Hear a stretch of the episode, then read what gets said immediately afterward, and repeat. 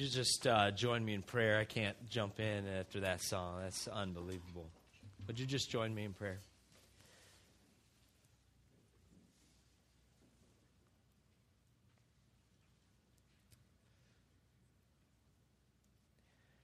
God, I pray that you would really just help us to understand how great you are.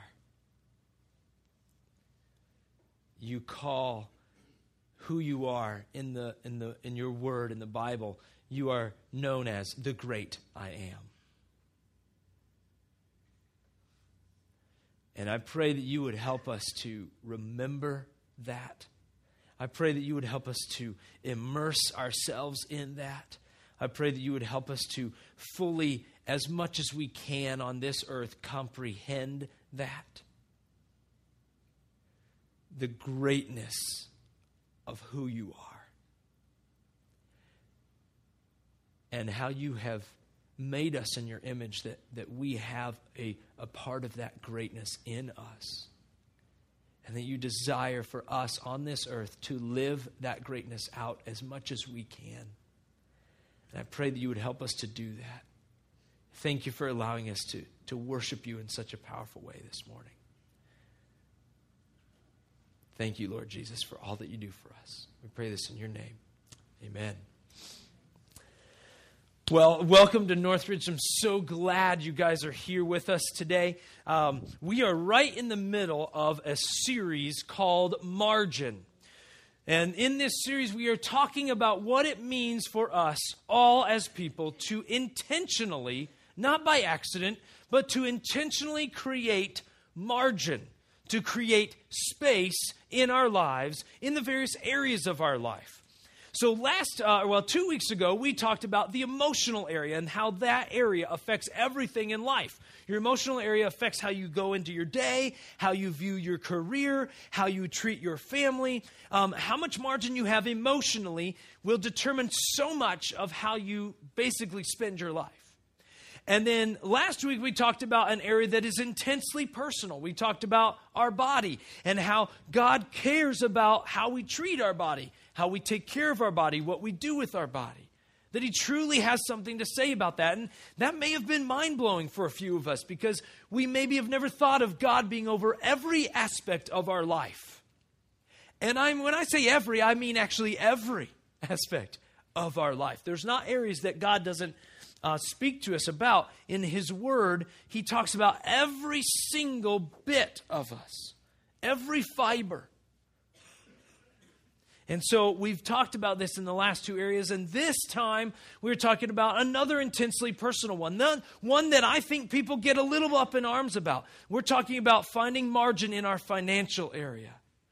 Oh, this is a heartstring one. It really is, because I know how I feel about money and how I get attached to it. And so we're going to talk about finding margin in that area. But how many of you uh, have ever heard the phrase, well, money doesn't grow on trees? All right, how many of you heard that? I, how many of you used that on your children?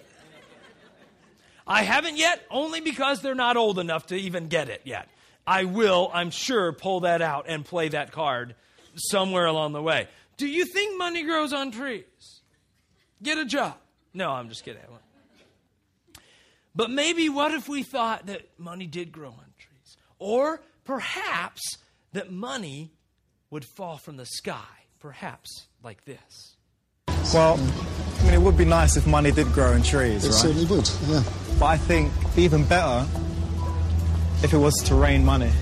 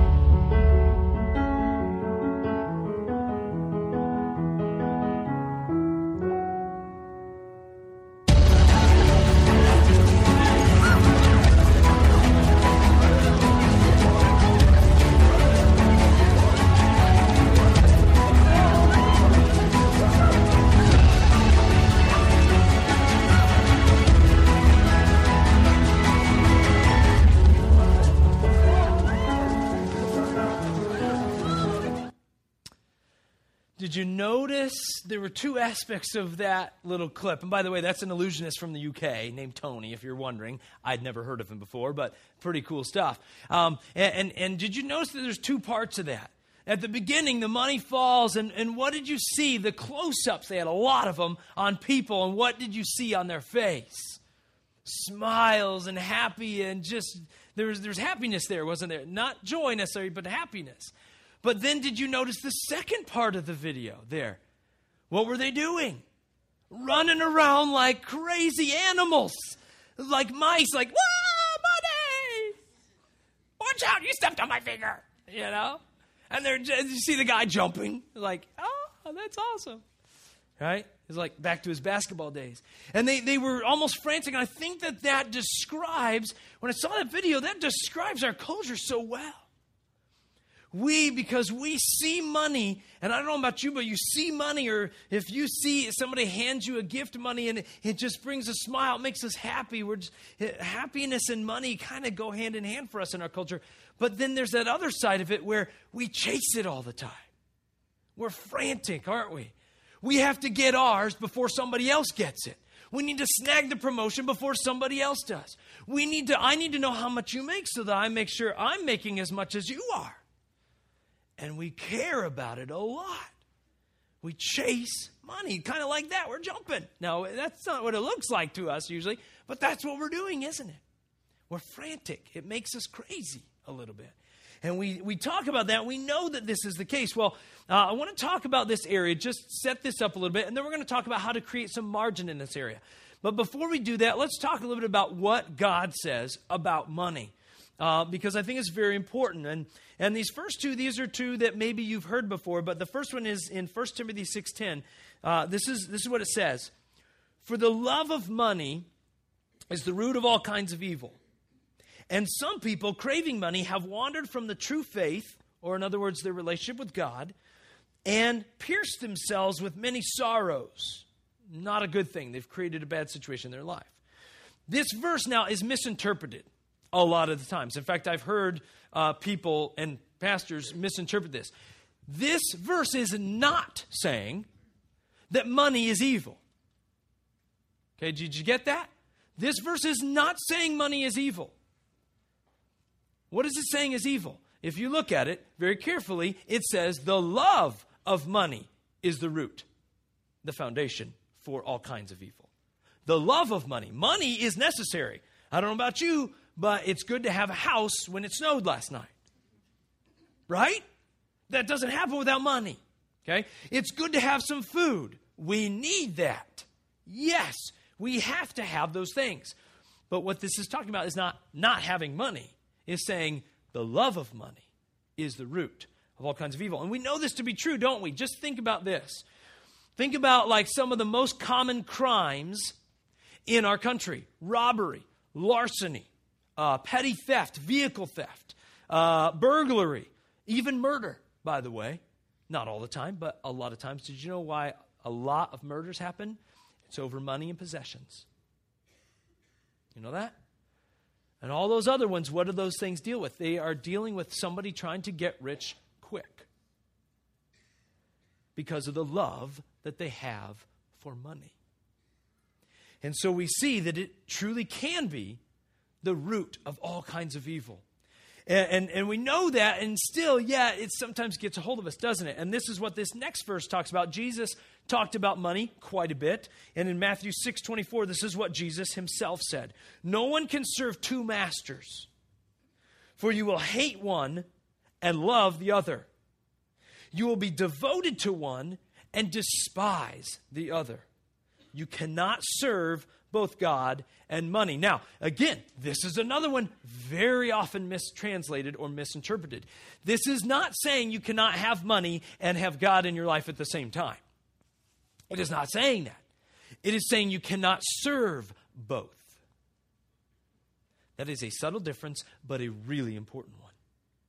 We cannot serve both masters. I'll tell you what, I think in our American culture, we have really tried to do this as hard as possible. Sure, we can have this and do this. We can do this and do this too. And we struggle with that. And I think that that's maybe one of the biggest stressors in our life is us trying to serve both masters at the same time. I know I've been there myself.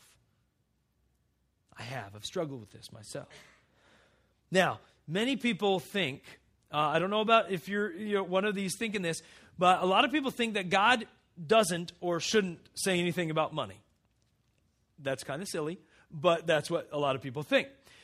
What did I tell you? The Bible, God's Word, talks about every aspect of life.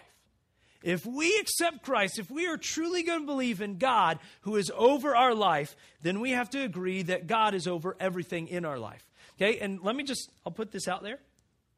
If you're feeling a little offended today, I'm just going to be brutally honest. I think you might love money too much. And yes, I have talked to a lot of people, and they said, now, I just want to, you know, they, they share this and they talk about, you know, if, you know, money. I've heard this other stuff talked about. Let me tell you, okay, just let's put it out there. If that's the way you feel, that's fine. But I'm just saying you may love money too much. Because uh, I'll be honest, I've been where you're sitting when somebody's talked to me about money, and I know how I felt sometimes. And I know coming out of it, it wasn't out of righteous anger, it was out of me being a little selfish with my own budget. And so I'm just saying, this is a difficult issue. I, I, I, had to wrestle with this myself, but here's, here's the thing. Let me give you some statistics. There are 500 verses in the Bible that talk about prayer. Would any of us be surprised by that? Right? You say, oh, that makes sense. Of course, I hope God talks about prayer in the Word. You know, that, that, that makes sense. Uh, there are about 500, a little bit less than 500 verses that talk about faith, like this, this unseen belief in God. Okay? This, this faith, this trust that we have to have in God. And so he talks a little bit about that. Okay? How many verses do you think talk about money? 2,000. Yeah. A lot of people say, God, you don't have anything to say about money. And I say, that's funny because we, we think prayer is important. It is. We think faith is important. It is. But ta- God talks about it quadruple the amount of times of prayer and faith? Really? I think God knows something maybe we don't. I think He knows that truly the love of money and serving two masters is not going to work. And so He talks about it all the time. So, what I want to do is just turn the corner for a minute, and just like we've done in the last couple of weeks, I want to talk about what it would mean and how we can create some financial margin. Now, understand, I'm not a financial guru. All right, do not come to me for investment advice. Do not come to me. Uh, it just it would turn out badly for you. Okay, that's the truth. Uh, I'll just be honest. Um, but if you go through this, there, these three things that I'm going to share with you, these are not mind blowing. You're not going to go in and go, wow, those were incredible. I've never known that before. I've never heard those. No, these three things are about as basic, as normal as you go, like, well, duh. Thanks, Pastor Ben, for giving us something that we already knew. Appreciate that. Thanks for making us show up through the snow. And, and so we're going to talk about these three things, but I'm just saying the reason we're sharing these is not because they're mind blowing, but it's because they're really difficult to do. And I can tell you, Laura and I struggle with these three things uh, from time to time. Definitely different seasons in our life are different, but from time to time we've struggled with these as well. Okay, the number one, first thing, and this is really the one we need to focus on the first decrease spending. This is really hard to do. I don't know about you. Actually, I'll be honest. When I go to most stores, this is not a problem for me. All right? Uh, because one of the things that Dr. Swenson in his book Margin talks about, he says one of the biggest things you can do is make a list and stick to it. Okay? Number one, I don't really like to make a list because when I'm going to the store, there's usually one thing that I need, and I want to get in there and get out as fast as humanly possible. You know, Laura is okay with browsing a bit. I'm okay with like it's on the other side. We need to park by those doors. I'm going in. Yep, thank you for the change. Off we go. That was a struggle. Hated it. However, I do have one struggle. When I am sent to the grocery store with a list, I have a hard time. Because you know why? Because they have potato chips there, they have candy there, They have a ice cream there. They have like a whole section of ice cream. It is hard for me, I will admit. Laura will tell you. Just about every time I go to the grocery store, whatever's on the list is a nice suggestion, and I usually add a couple things to it. I don't need to write them down, I just know. I know where those items are. And by the way, it's no accident that there's uh, candy like by the cashier, and that they put the kids' toys down where they the kids can actually reach it. Have you ever tried to take a kid's toy back from a kid in the aisle? That just doesn't turn out well. It's kind of like Armageddon. All right, so decreased spending is one of those things, and this is a difficult thing to do. And, and Dr. Swenson mentioned several ways to do this. One was making a list. Another is to make sure that you, maybe with the credit card thing, I don't know about you, but I spend really easily with a credit card. And they've done psychological studies. It is way easier to spend a whole lot more money with your credit cards or debit cards than it is with cash. I don't know about you. Laura and I, we went through a season in our life where we had to go to all cash. Um, not because our spending was out of control, but because we had very little money and we just, it wasn't happening. It, was, it wasn't working for us.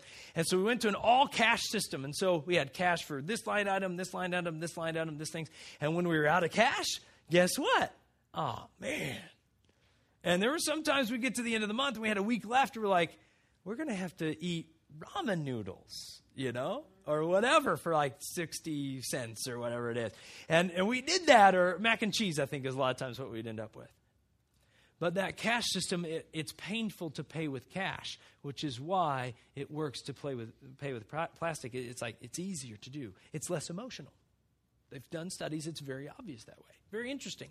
So maybe start paying with cash, get on a budget, those kinds of things. But somehow, the key is that we need to de- decrease spending. Now, let me share the second prescription and share why this one, decrease spending, has to be the first one we do.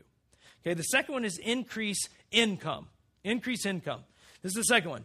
Now, the problem with this one is it's a very dangerous one. It's a very dangerous one. Because we're in a series called Margin. And if I say we need to increase our income, what does that usually mean? We're going to have to decrease our margin in other areas of life, aren't we? I've been there, I've done this. Uh, I just came through soccer season, all right? So I get this. This is a difficult one and it's a dangerous one because if we increase, uh, commit to increase our income, which decreases our time for our family, decreases our time that we can invest in our relationship with God, decreases our time and margin and emotions and all this kind of stuff, then there's a cost to it, isn't it? Where on the other hand, decreasing spending it doesn't cost us anything it may mean that I have to have less bags of chips. But it doesn't actually cost me anything. Does that make sense? It creates margin without sacrificing margin. Increasing income creates margin in one area, but sacrifices margin in a lot of other areas. Does that make sense? And so this is a dangerous one. It's okay to do, it's just you have to take stock in that. When Laura and I lived in North Dakota, um, at that time of our life, I had a little bit more margin of time, um, energy, and emotion, and all that kind of stuff. We just had some more margin in our life at that point. Uh, probably because we weren't like planting a new church, I suppose. You know, there might have been something like that. But we had more margin. And so Laura and I decided, well, okay, maybe we should get a part time job. And so I decided I would get a small, very small part time job. I literally worked like six to 10 extra hours uh, in the week for this small part time extra job. And we agreed to it. We talked it through, said, yes, this is okay. We had the margin to do it. And the reason we did that is because we needed to create some more margin financially so that we could not only live better, but have more margin to give generously as we needed to people who were in need or, or whatever the case was. And so there was a season of our life. Right now, I can tell you that Laura and I do not consider, in fact, we've talked about it a couple of times. We won't even consider it right now it would sacrifice some really important things to increase our income. We just, we're not going to do it. And because we don't have the margin in the rest of our life to do it. And so it becomes a question of those two things. So the first thing we need to do is decrease our spending. Perhaps if we do that, if you say, man, I still have very little or no margin, then at that point, maybe increasing income is, a, is an option that we have to have. All right, the third one, third prescription that Dr. Swenson mentions increase savings. Really, what this is, is a result of the first two, isn't it? now, I don't know about you, but I, I, oh, yeah, okay, I'll just put all the money we have and put it into savings. Right? It doesn't work that way because probably we don't have savings because we didn't have the margin to put any money in savings. I know that's how Laura and I have sometimes been. And so, increased savings, what does this look like? Well, this looks like a result of we need to decrease our spending, we need to increase our income if we have to, and that will create some margin. Why is that important? Because I don't know about you, but the things that we buy, they tend to break. And I mean everything. And I don't, I don't know about you, but uh, does it ruin your day when your car won't start or, you know, when the refrigerator stops and you have to pull everything out and throw it, you know, in the neighbor's thing or whatever, you know, or the mower or the, all the, the hundreds of things that go wrong.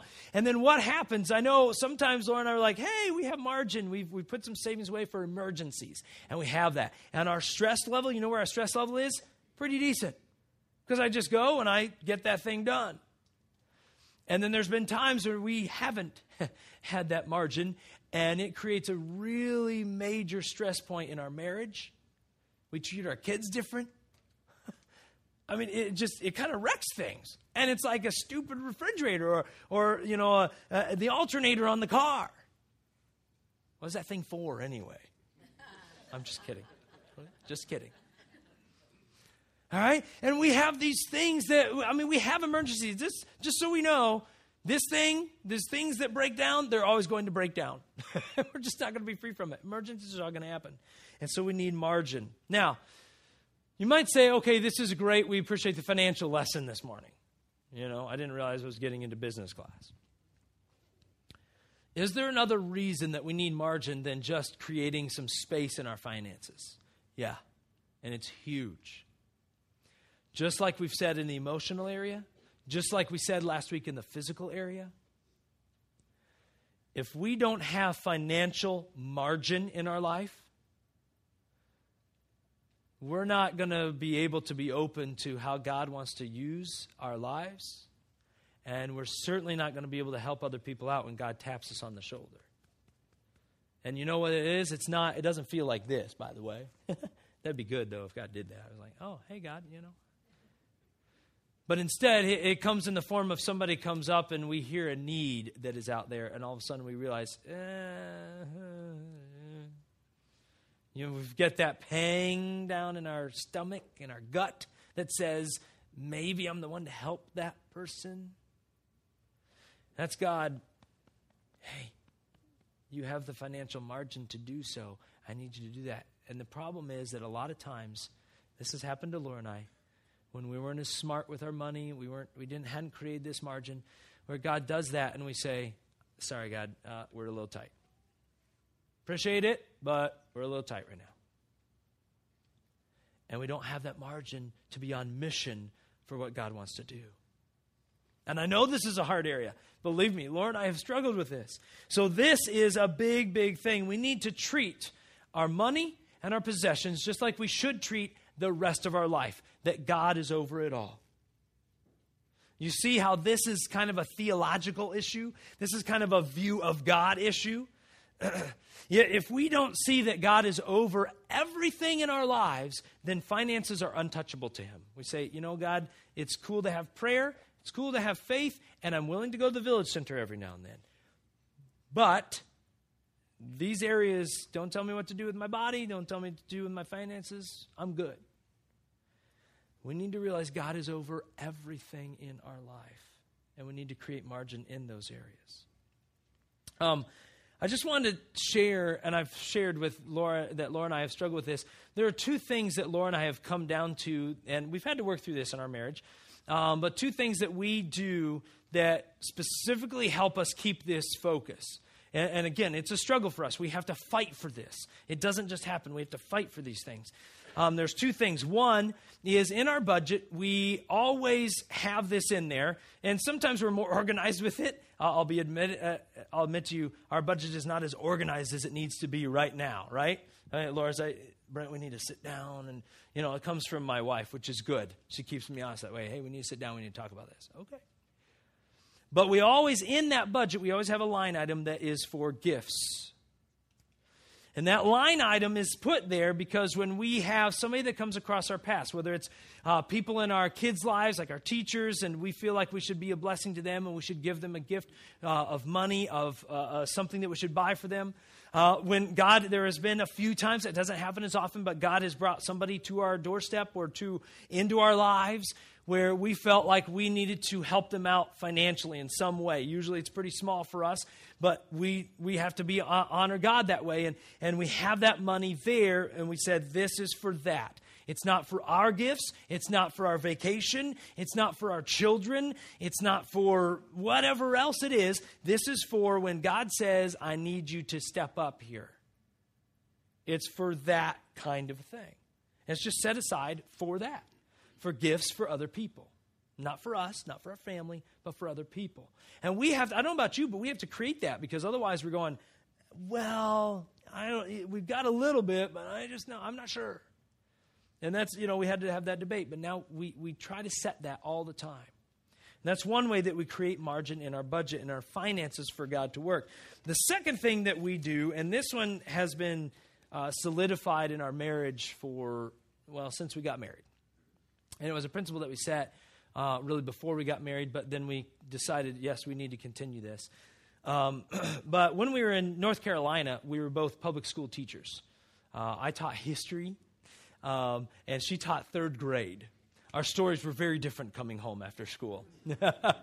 you know, she had the boys that were uh, in the bathroom, you know, going potty on the walls, and yeah, and, and I had the ones where I'm trying to break up major fights, you know, and almost getting pummeled myself because I'm not exactly an imita- uh, intimidating dude. I looked like a high schooler back then. I mean, this was years ago. I'm like, yeah, I had to dress up so that people knew, hey, he's not high school. He's a teacher. what do you know? Uh, good for you. You know, get that, that pity look. Uh, appreciate that. And, and, so, and so we'd have these different things, but we had these two teacher salaries. And what we would do is we, we got a check once a month. We got paid once a month. That was our schedule. And what we do is, um, I can't remember if it's the end of the month or the beginning of the month, however we got paid. We'd bring those two checks and we'd look at them, we'd add the two together, and then we'd figure out the total of what our income was. And then we'd write a check for 10% to the church that at the time we were attending. We were just volunteers there, uh, help lead worship, part of the youth ministry. We were just we were involved in the church. And, and we wrote our 10% of our income to the church first time. Now, we did that. This is important. We did that while the electric bill, the water bill, the sewer bill, the mortgage, the school loans, ah, oh, school loans, um, all that stuff was sitting right there. We didn't pay those and then said, Here you go, God. This is what I got. Sorry. We paid this and said, God, thank you for giving us health. Thank you for giving us the ability to work. Thank you for giving us the skills to even teach. Thank you for putting the students in our lives. Thank you for that. And yes, we can eat today. And so here's your portion back because we know it comes from you. And I believe that God has created margin in our life because of that. I truly believe that. There were some months that we'd get things and we had, you know, a check or a gift come from somebody else that we hardly knew and wow, we knew at the end of the month we were going to be really really tight. Down to like 10 bucks in our account. There was a couple of times we got to the end of that week and we're like, "Man, we got 4 more days." And God said, "I've got you." Don't worry. That's the first thing we write. Because if we don't, what Laura and I know, and again, you guys have to figure this out for your relationship with God. But for Laura and I, we know that in the Bible it says 10% is a starting point. That's what the Word of God says. 10% of our income is a starting point. And Laura and I know if we don't do that, we're probably not fully trusting God enough. And now, to be honest, uh, that was that was a little bit harder because you actually had to write the check. It's like, oh, you know, and we got all these over here. That was hard. I'll be honest. That was hard. There were some days. In fact, there were a couple of months. I'll be honest. Laura and I said, should we write this after we pay these? And because we know last month was really hard, didn't we? We had those conversations a couple of times. We agreed not to, and we said, nope, we need to write the check. And we write it, and we take it to the church, but um, in this way, it's really easy because Northridge, we've set up electronic fund transfer. Beautiful. And so now we don't have to write the check. Now, just on the same day every month, it just it's gone. It just whoop, it's siphoned off. And Laura and I, we don't have to have really that that worry. It just it's it's taken care of. We don't have to write the check. We don't have to worry about, eh, maybe eh, I don't. Nope, it's gone. And we're okay with that. In fact, we're glad it's that way. And so God says, trust me in this, and then you will trust me in so many other things. I think this is why there's 2,000 verses on money. I think this is the gateway to some faith. I really believe that. This is a major trust issue. I get it. So, for this season of our lives, Laura and I have been able to do that. Now, it comes down to this. Some of you remember Craig Raymond. Remember that guy? He's crazy. Um, but uh, when he lived here, and maybe you heard, if you talked to him at all, um, he would say this phrase. So maybe you've heard this phrase, but I wanted to share it because really in the area of our finances, he lived this out. And I think this is so, it's just so easy to remember. And it's something that's always stuck with me. I, I just appreciated him sharing it with me. I heard it fairly often because I was, you know, close to him. Uh, but he would say these three words, and this is an area over our financial area of life simple, flexible, and available. Simple, flexible, and available. Okay, here's, here's how these three words work. We need to live our lives as simply as possible so that we have enough flexibility with our time, with our money, with our possessions, in order to be as available as possible when God asks us to be on mission or when other somebody else comes who is in need. We live as simply as possible, to be as flexible as possible, to be as available as possible. Does that make sense? Powerful words. And, and Craig, I can tell you, honestly lives this out to the T. I mean, he lives this out big time. He really does. Simple, flexible, available. In Luke chapter 6, verse 38, Jesus says this Give and you will receive. Your gift will return to you in full, pressed down, shaken together to make room for more, running over and poured into your lap. The amount you give will determine the amount you get back. Now, I've mentioned this, this specific verse before, but what Jesus is really talking about in this, when he was sharing this, he's really talking about two, there are two types of people out there. There are two types of people. There's, there's one side, there's one type of person, there's a grain vendor that he will fill up the, the container, pour it in, let it all sit there, and then hand you the container as quickly as possible. They're somewhat greedy with their possessions, somewhat greedy with their money. They hold very tightly to it. The love of money is very much in their life, and they serve money as their master.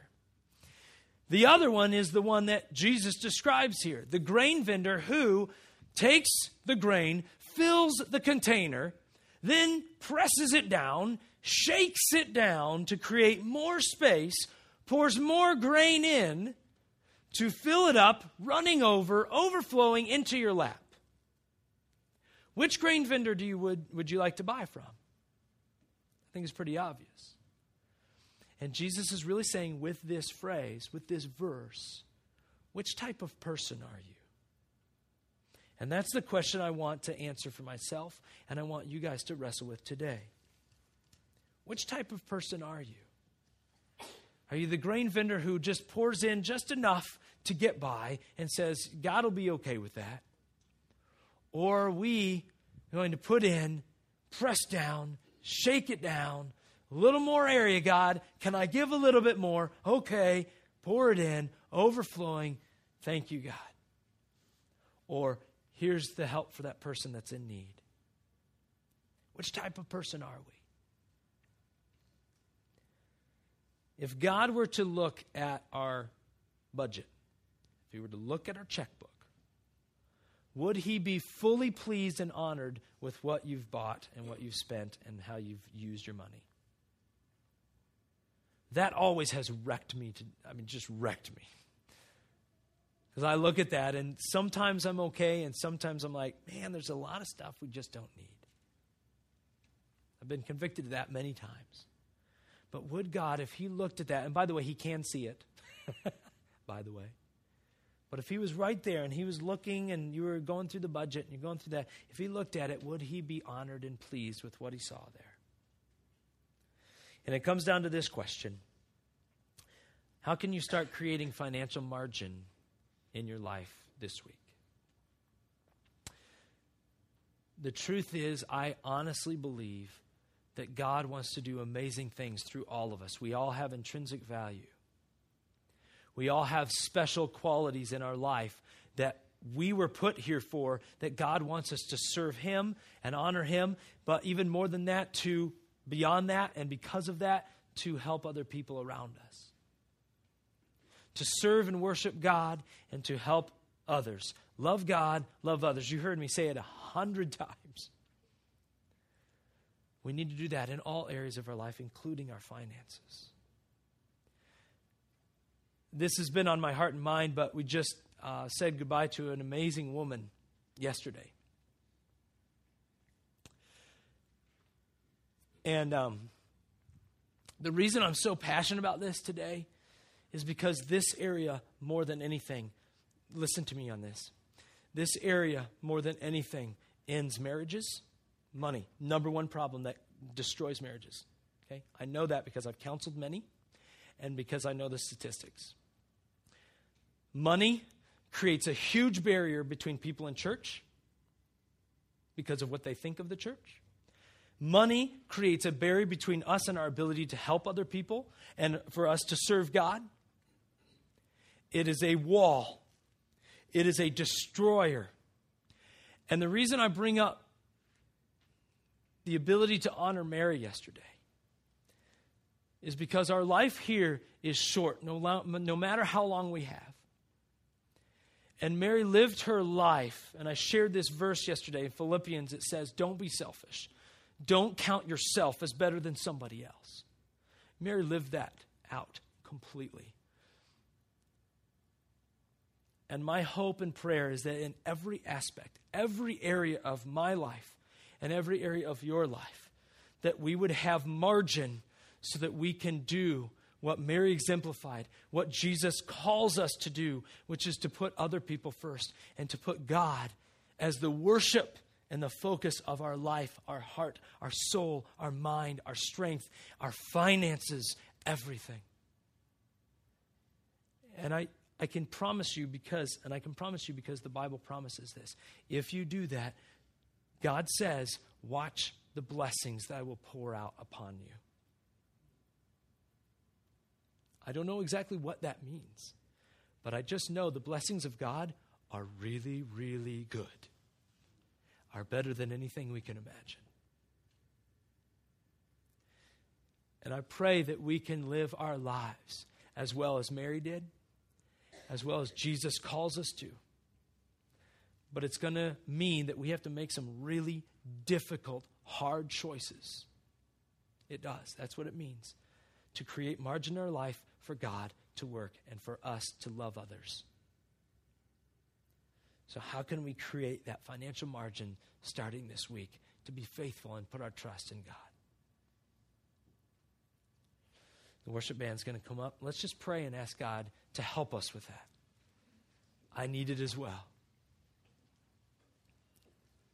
Would you pray with me?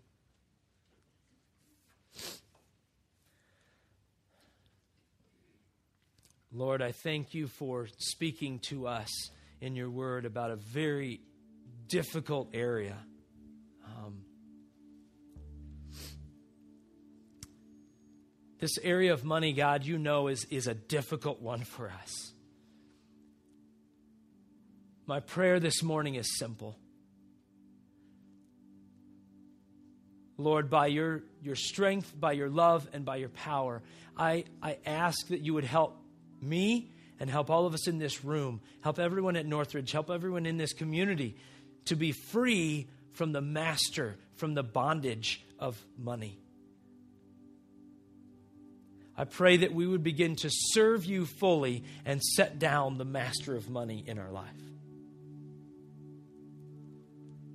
I truly believe that this is perhaps the gateway for us in our trust and our faith in you, fresh and new. So I pray that you would destroy the, the master of money in our life. Help us to know what you want us to do with it, God. To do with this area of our life, how to create that margin for you to work. And we just claim that promise, God, that says when we do that, when we're faithful to be generous and give back the portion to you that you have asked and the portion to the other people that need it, that the blessings will just increase more and more, and the blessings will flow freely from you. Thank you for being over every area of our life, God. We pray this in your name, Jesus. Amen.